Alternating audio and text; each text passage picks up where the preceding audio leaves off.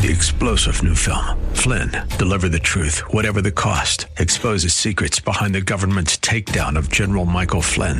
Flynn knew what the intel world had been up to. He ordered the first audit of the use of contractors. This set off alarm bells. He told the truth. He was the most dangerous person for Donald Trump to hire. They had to get rid of Flynn. Flynn, deliver the truth, whatever the cost. Available now. Watch it today. Go to salemnow.com. Salemnow.com.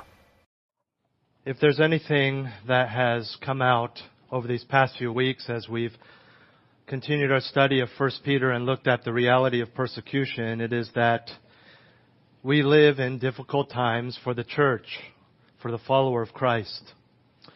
Though we here in the United States may not face the outlaw of Christianity, as is the case in some countries today, and we don't really fear arrest for our faith or destruction of buildings because it happens to be a church.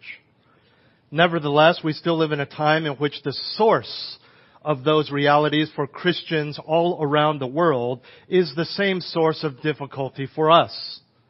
Ultimately, it is the rejection, the disregard, and hatred of Jesus Christ. It is the desire to reject the gospel, to suppress the truth, and to live for self. This fleshes out in what we see in society, a general rise in immorality, a falling of church attendance, an ignorance of the things of God, and a growing love of self. In particular, nothing highlights all of this more than the direct persecution of Christians. Again, a topic we have been discussing in 1 Peter for several weeks now. Now, although we look forward to Christ's return when all of this will end, we don't know the exact date of it. It is hidden from us on purpose by God. But we do know this. We are closer today than we were yesterday. And with each passing day, the scriptures tell us that not only does the return of Christ draw nearer, but the scriptures, in other words, a promise from God, is that things in society will only get worse. People will be further from God. People will practice more immorality in a more public and open way. And there are even things that God condemns that will be declared by the Supreme Court as good and right. You see this. Even if you're in your mid 20s or your early 30s, you have seen this pattern in your own lifetime. So what do we do? Well, for one thing, as a church, we stick together. We help each other out. Not to the neglect of the world, but we can't be so focused on things like evangelism and testimony to unbelievers that we neglect each other. That we neglect other believers, especially as Christ's return draws nigh and especially with how things are going in the present day. And that's why this morning, as well as next Sunday, I want to give you in our passage five present day priorities. Five priorities to practice today, right now, 2019, so 2020, 2020. Sorry to say it, it's right around the corner. Five present day priorities for the Christian, for the Christian church, for the believer. And we'll find these in 1 Peter chapter 4 verses 7 through 11 and I'd invite you to turn there or click there with me right now. 1 Peter chapter 4 verses 7 through 11. And if you are not familiar with uh, our church, we practice expository preaching, which among other things means that we study the Bible verse by verse, if not word by word. 1 Peter chapter 4, verses 7 through 11. Peter writes, The end of all things is near. Therefore, be of sound judgment and sober spirit for the purpose of prayer.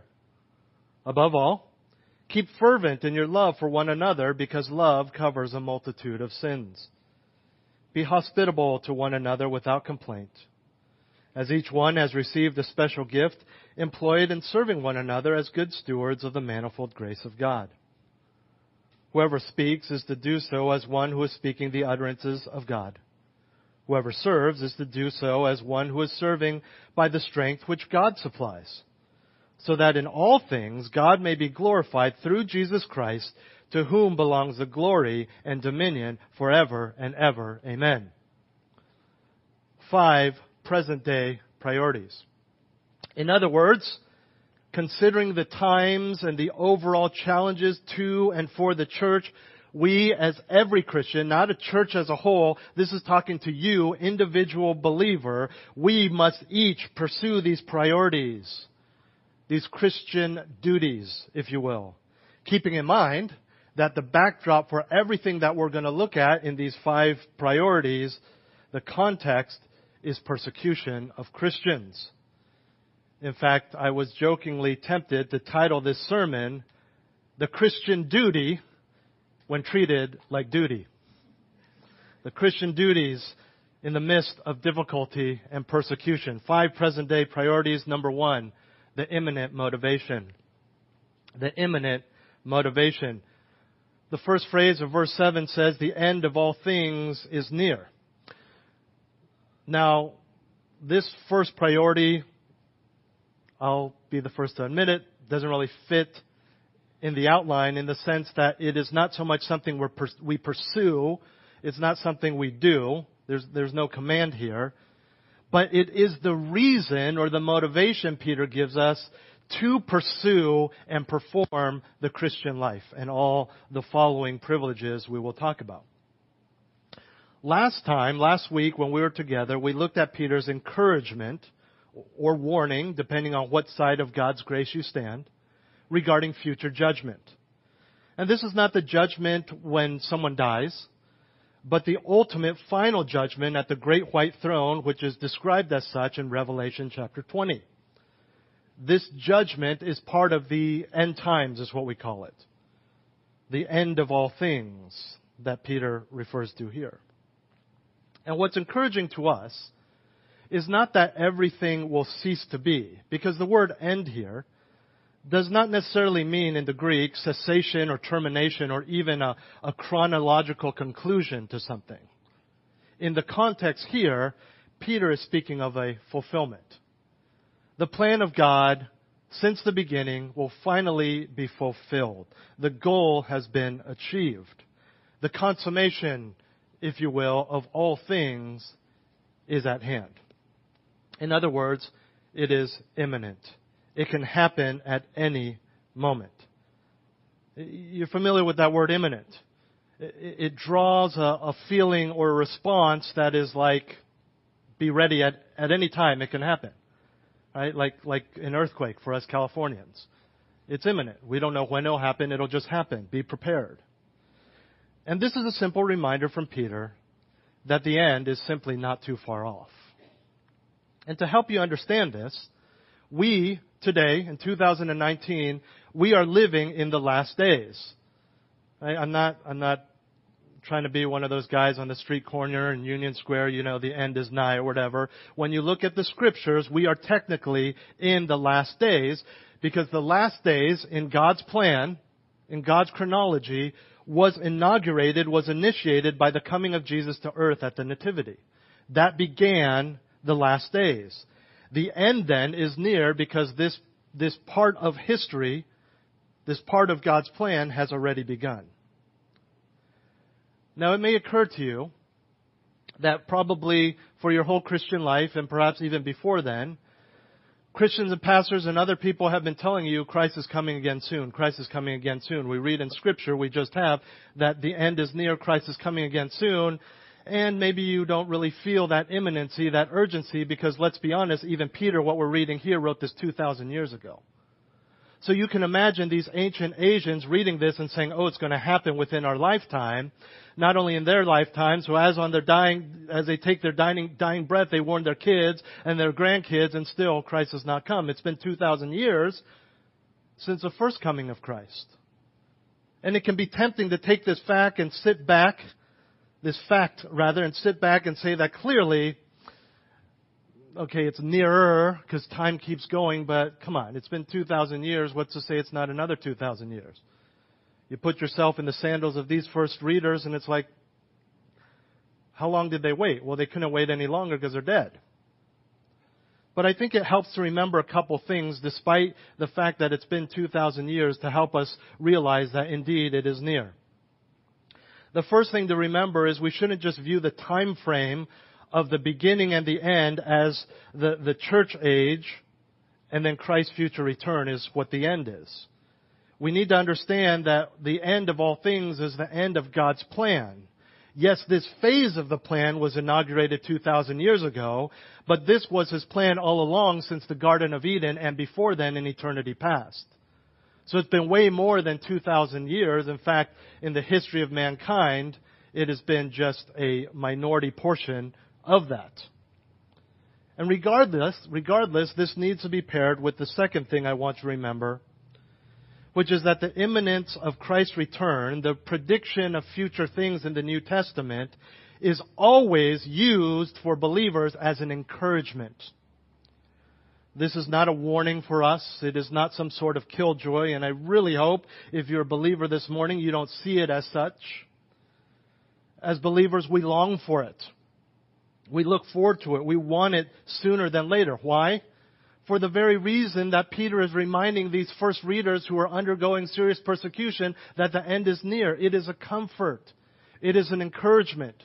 No matter how hard life may be, whether it's direct persecution, which let's be honest, frankly, probably isn't the case if you live in America, even if you live in California. But life is tough right? You battle with sin, you battle with difficulties, you battle with paying the bills and going to work every day.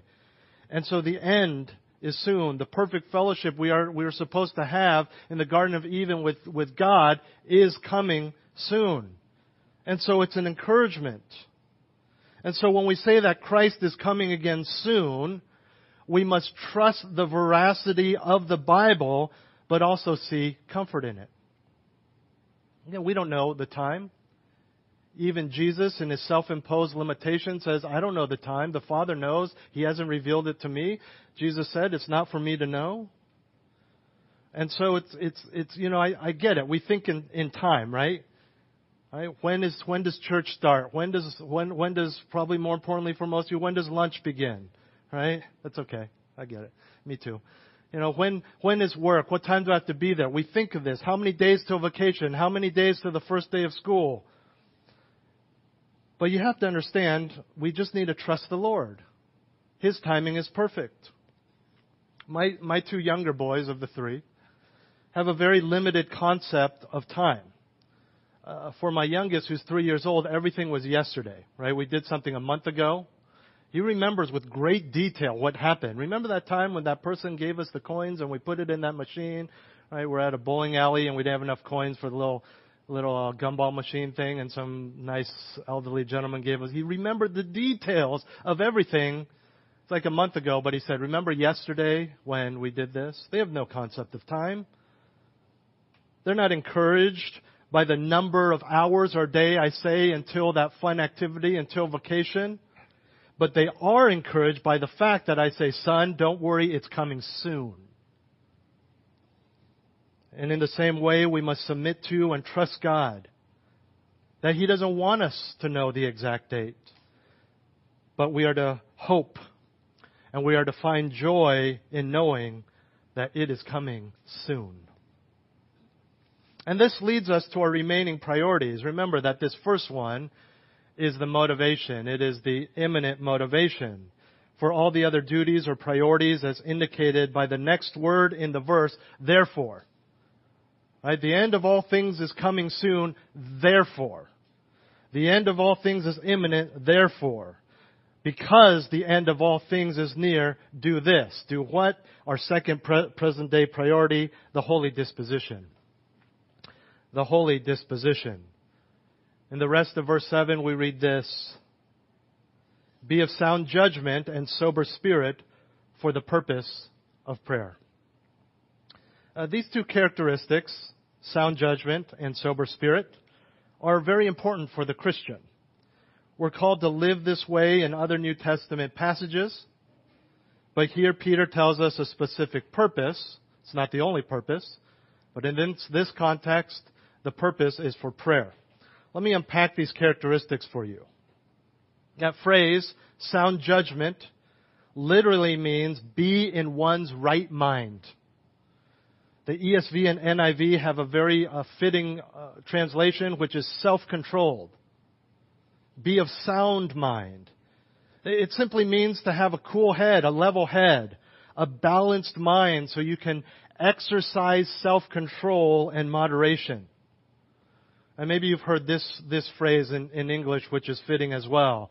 Maintaining a sense of proportion or balance. So for the Christian, this means holiness, pursuing the things of God. And a lot of this would, for the Christian, for all people, but especially for the Christian, because we are called to this, we have the ability to do this. Being, uh, having sound judgment rather would include not having an inflated view of yourself. That is key. Humility is key to having a cool head, a right mind, right? Think about it. Why do you get angry? Because you were offended. Someone didn't do something you wanted. Things are not done the right way according to your way of doing things. Why do you get impatient? You want to be there, right? Why do you, uh, why do you sin? Because you think it's okay for you to partake in that indulgence or whatever it may be. Why do you get drunk? You want to forget. You want to fit in. In fact, turn to Romans chapter 12 and verse 3. Romans chapter 12 verse 3. And it uses the same Greek word here, sound judgment.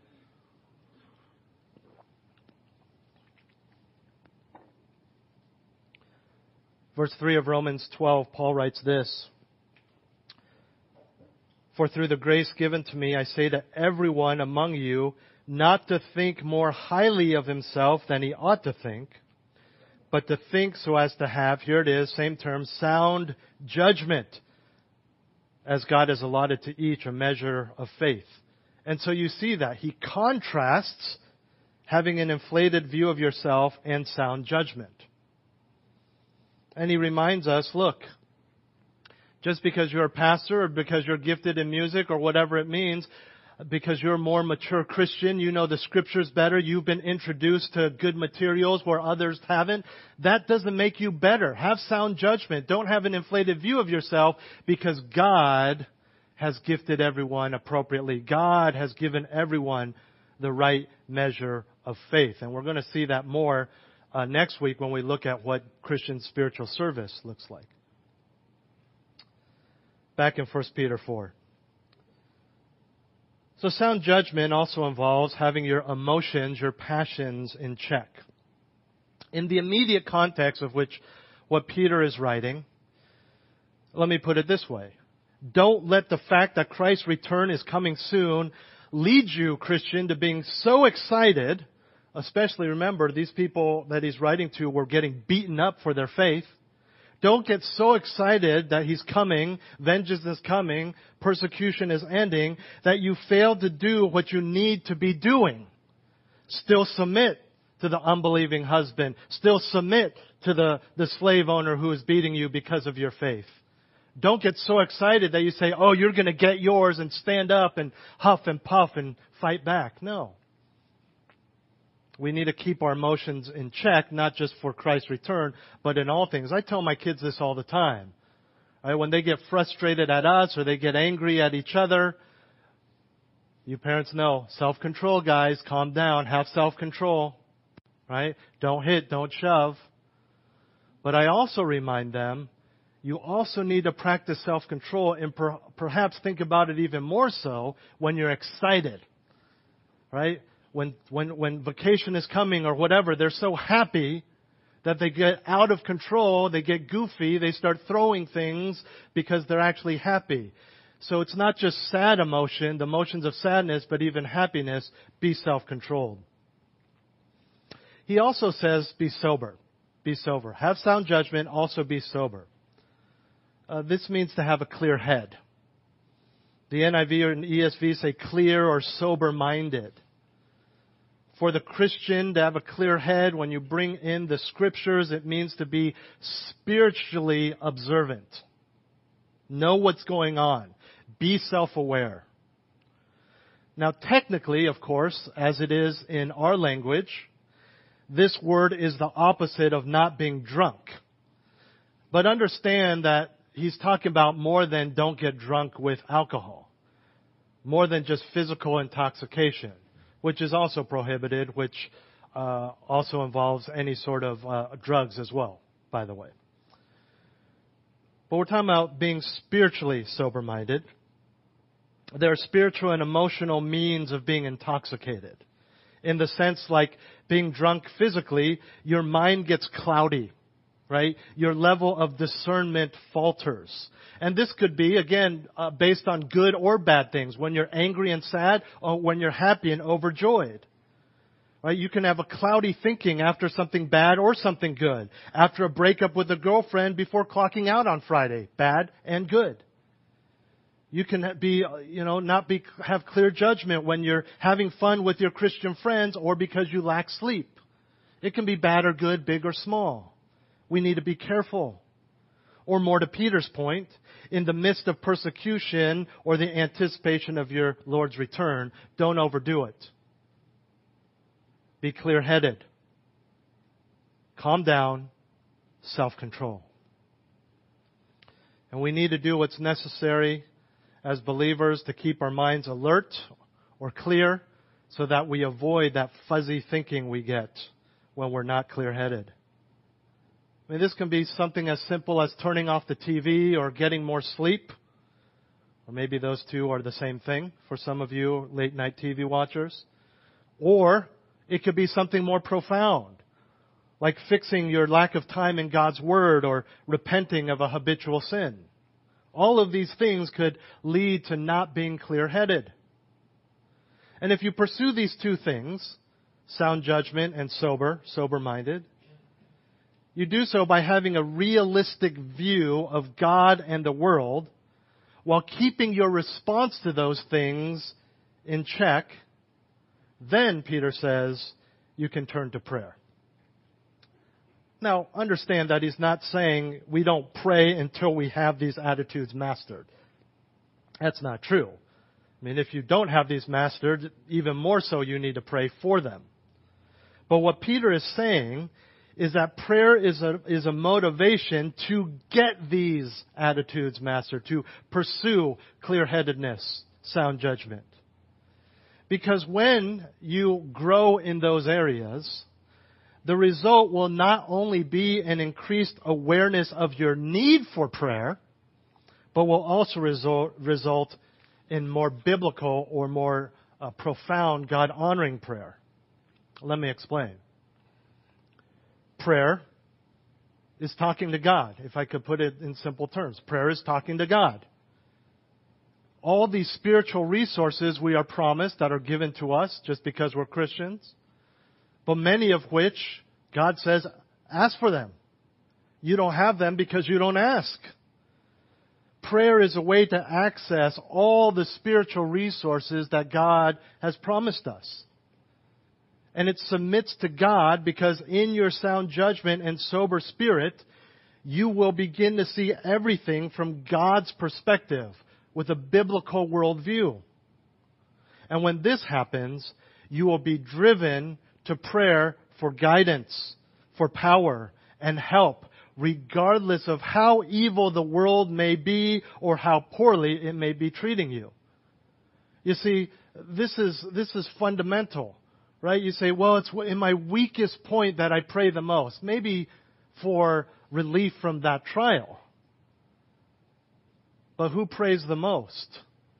Those who are doing better spiritually because they have a deeper relationship with God. Right? Who, who, you know, back in, in school, who was the one who stayed after to talk to the professor or the teacher all the time? The one who feels more comfortable with the teacher. But also because they're more comfortable, they realize that this professor is a source of knowledge. And because they realize they, the professor is such a source of wealth of knowledge, they realize how little they know as they talk to them. This is prayer. The closer you are to Him, the more you're going to realize you need to get even closer and talk to Him even more because you realize how little you know. And this kind of prayer I'm talking about depth as well as the awareness of the need for prayer. This kind of prayer will not exist if your minds are unstable due to worldly pursuits. It will not exist without a love of God's Word and an understanding of His truth.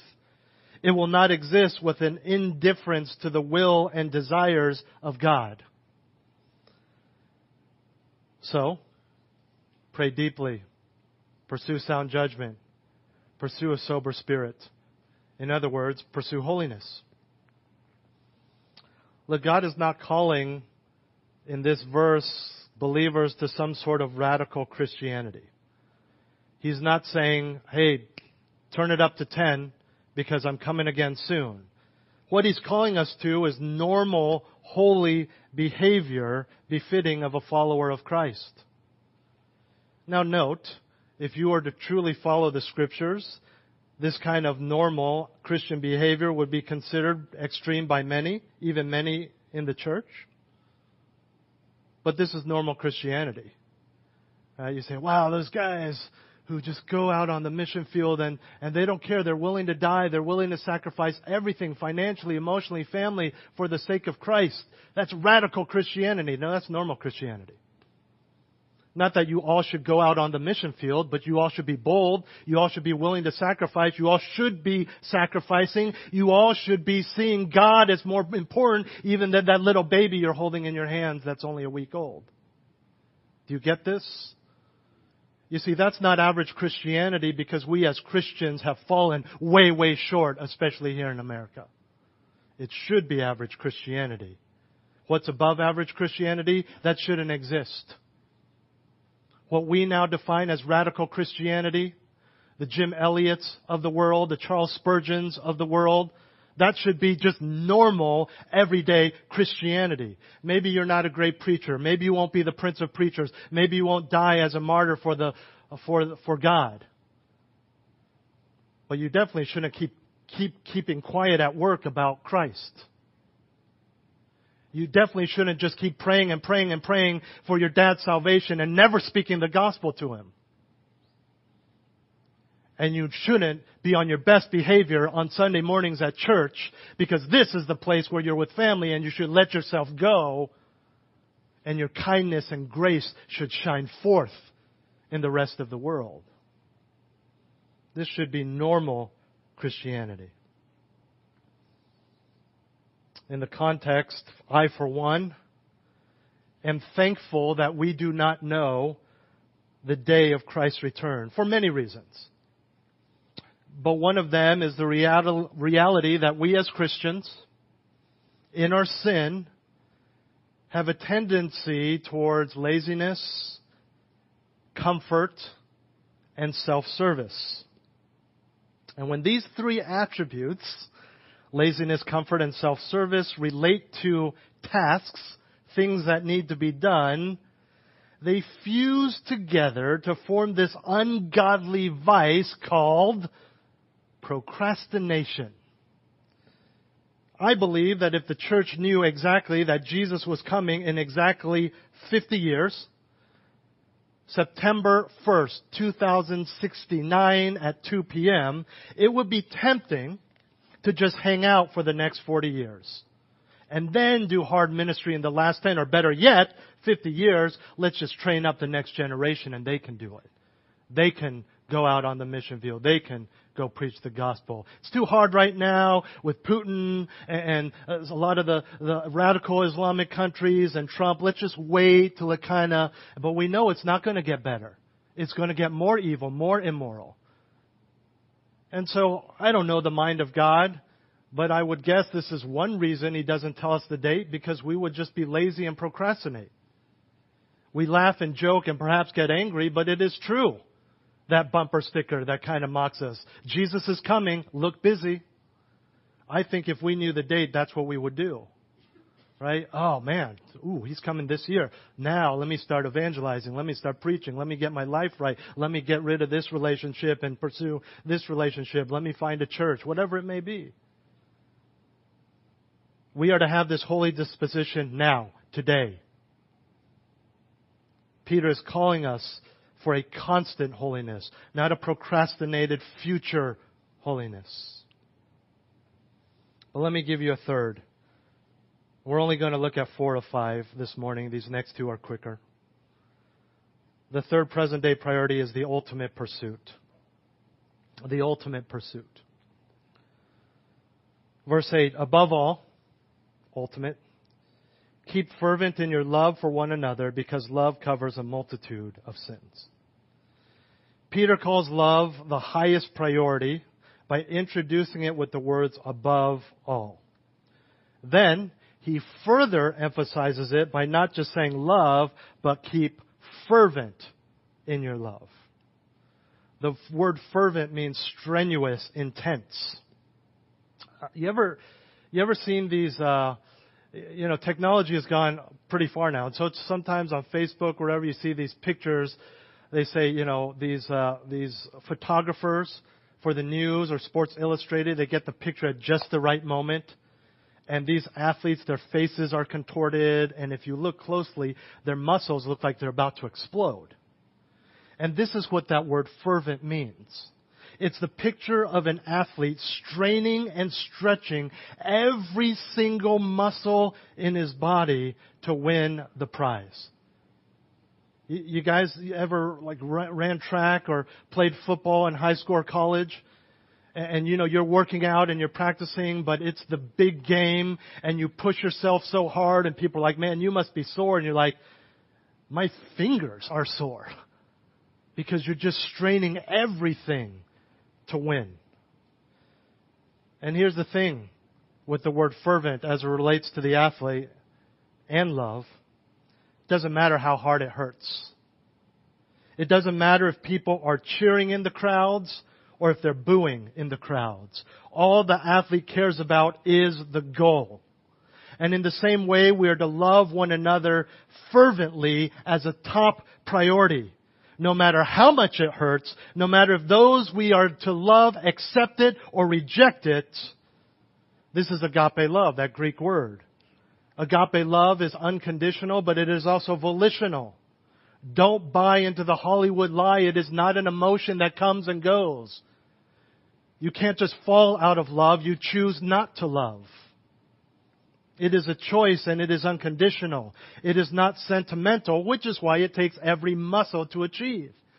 If it was just sentimental, then you wouldn't have to really do anything. But those of you who are married here this morning know love is hard work.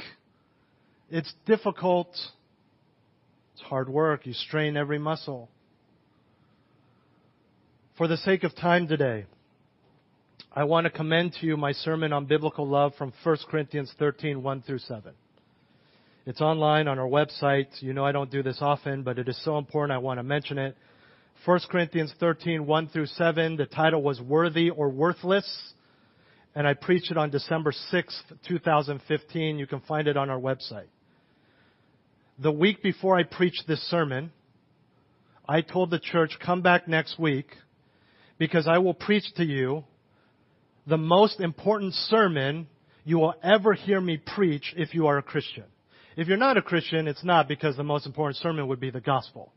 But if you are a Christian, my explaining to you what biblical love is, no matter if you stay in this church and you find every sermon I've ever preached in my life, you stay in this church until the day I die, you will never, as a Christian, hear me preach a more important sermon because that is the most important thing that we are to pursue. Christ said it, Peter repeated it, Paul parroted it, ultimately pursue above all love.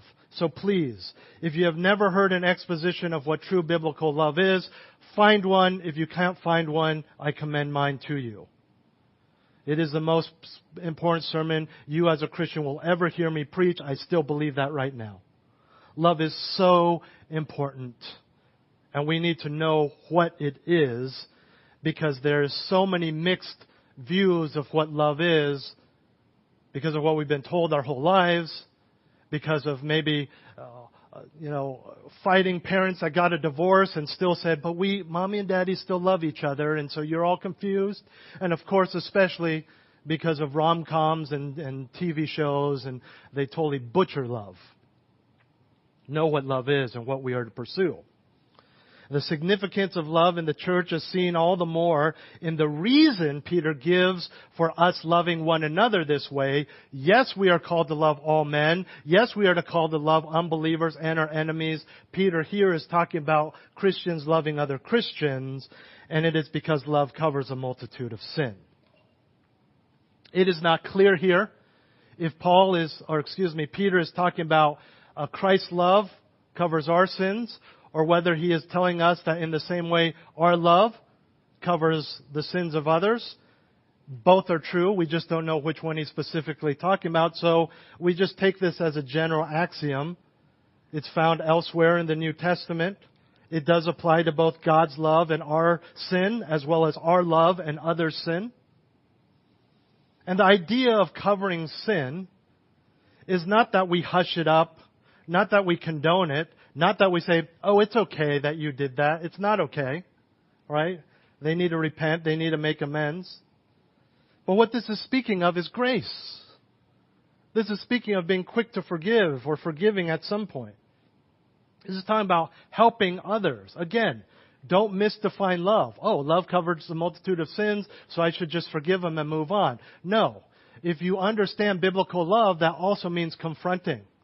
That also means repairing, helping them repair a relationship with God by rebuking, by telling them indeed what they are doing wrong. Because ultimately, biblical love is not about their happiness, which is what worldly love is. It is about their thriving and healthy relationship with God. As your pastor, I care more about you, excuse me, as your brother in Christ.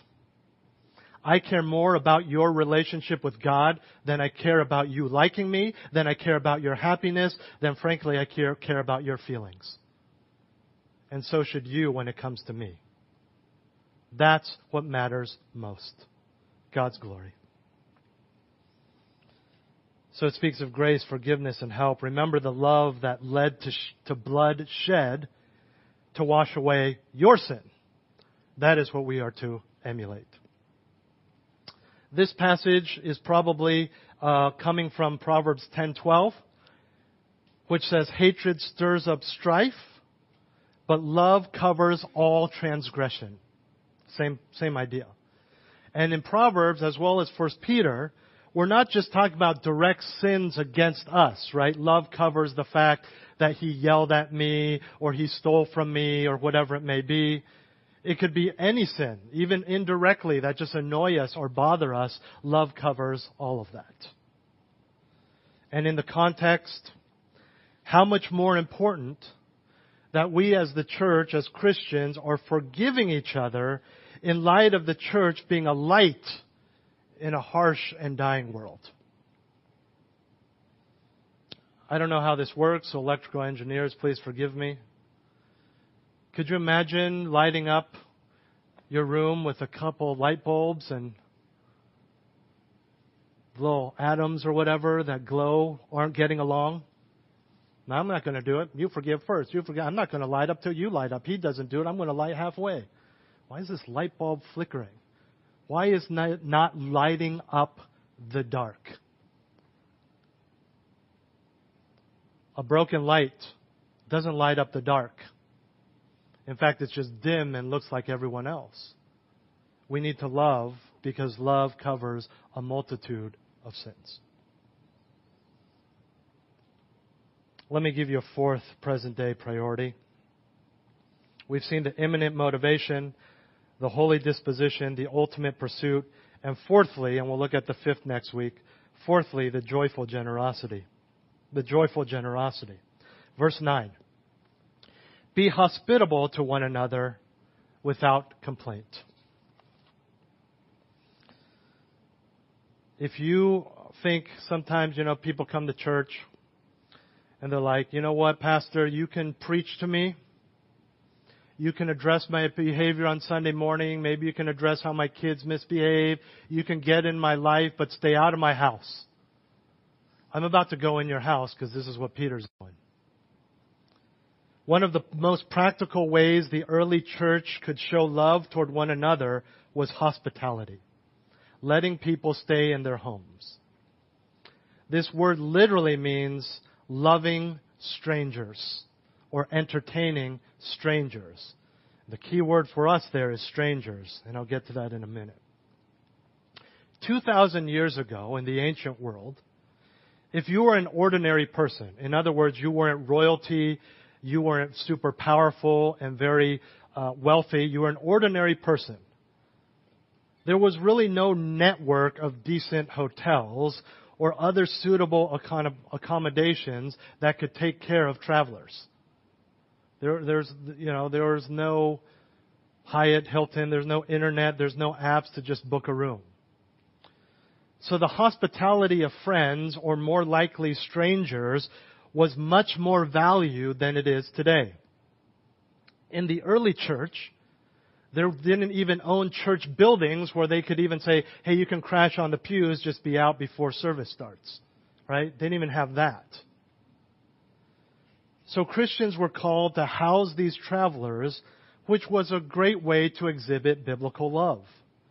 And what I mean by that is they were to take this love beyond their circle of friends, beyond their local church, beyond people they even knew, and extend it to other Christians that were strangers. Now keep in mind, this would happen without prior notice. They would not phone, they would not send a letter ahead of time. They would just knock people in the town square said you are a follower of Jesus Christ or followed the little Jesus fish written on the, on the walls in dirt. So I believe you are a born again Christian. I know we've never met, but I'd like to stay at your house for two or three nights while I conduct business. Open the door, let them in. Just show up, knock on the house, you let them in and house them.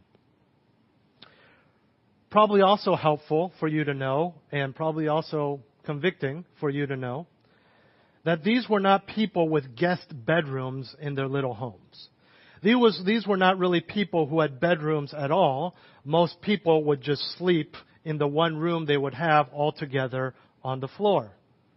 And so there you are with your kids where the kitchen table was earlier, and here's this stranger shoulder to shoulder with you on a mat on your floor. And in case you are relieved at this point that you do have an empty guest room, know that hospitality goes beyond just room and board. In other words, in layman's terms, beyond a bed and food. They would need rest. Not just physical rest, not just the bed, but spiritual and emotional rest. They would need encouragement. They would need to be emotionally and spiritually refreshed. They would need perhaps your last loaf of bread for the rest of their journey, your last flask of clean water or wine or whatever it may be. And the reality is hospitality, even when, when hosting other Christians, can be very demanding. It can be very difficult. You have to put your life on hold. You got to spend more money on things. You got to clear that, that, that storage room, that, that sewing room, that workout room, or whatever it may be that's your extra bedroom. I think it's even more difficult and demanding in our ever increasing private and entitled world. We hardly, as Christians, want people to come over for dinner, let alone stay a few days unannounced. But this is what we are called to do. Yes, we live in a different culture. I am not, I am not saying just let whoever comes in to, to hang out and sleep in your kids' room while your kids are there. There's discretion and discernment. The idea is having a heart of hospitality for other Christians.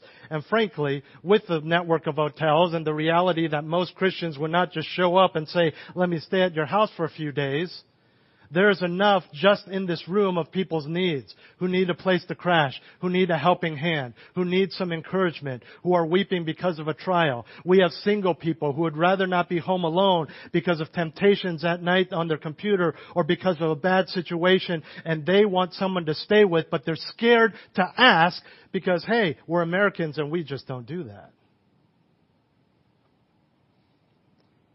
We need to have a heart of hospitality.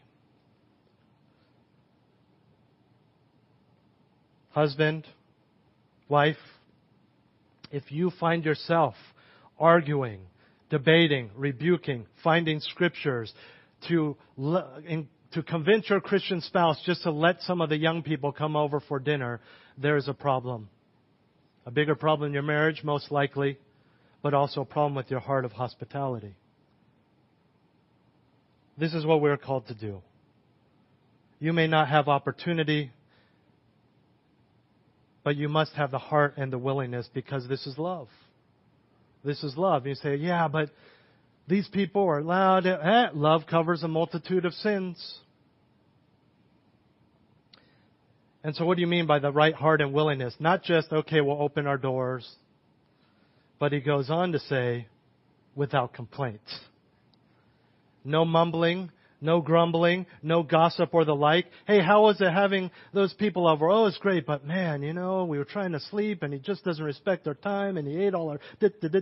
Nope, that's not the right heart. It's not that in the ancient world people would always be polite and grateful when they came over.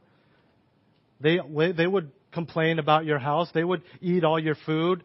They would overstay their welcome.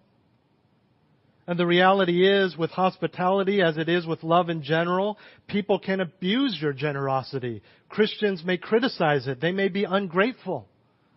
But we are to do it without complaint, which refers to the heart attitude.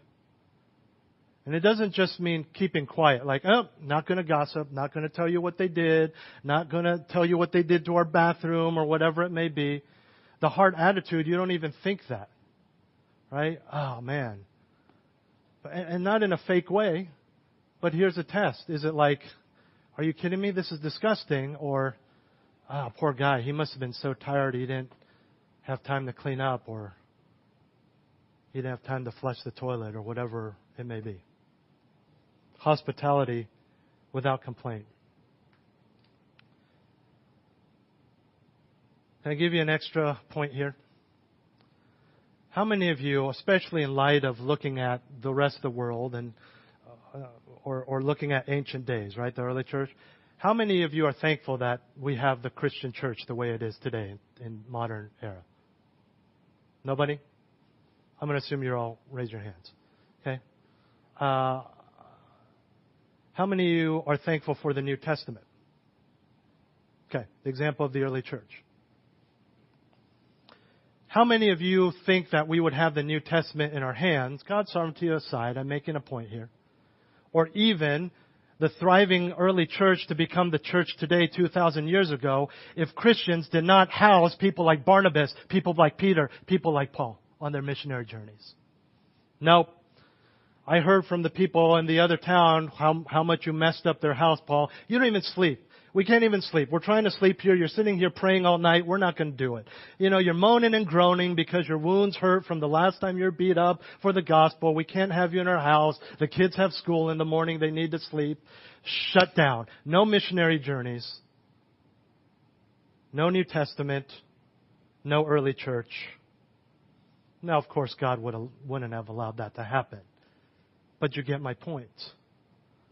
Now, I'm not going to be all weird and super spiritual like the next person you house may be the, the next R.C. Sproul, the next John MacArthur. No, it just may be some other Christian that's bumbling his way through this Christian life just like we are. But like with all things, it's not just about, oh yeah, I feel good about myself. I saved this guy some money on hotels. I gave him some food. I introduced him to boba, which he's never had before. I just say that's one of my highlights for people not from around here. Anyways, it's about honoring God. Right? And again, it's the heart attitude. God knows. God looks at the heart.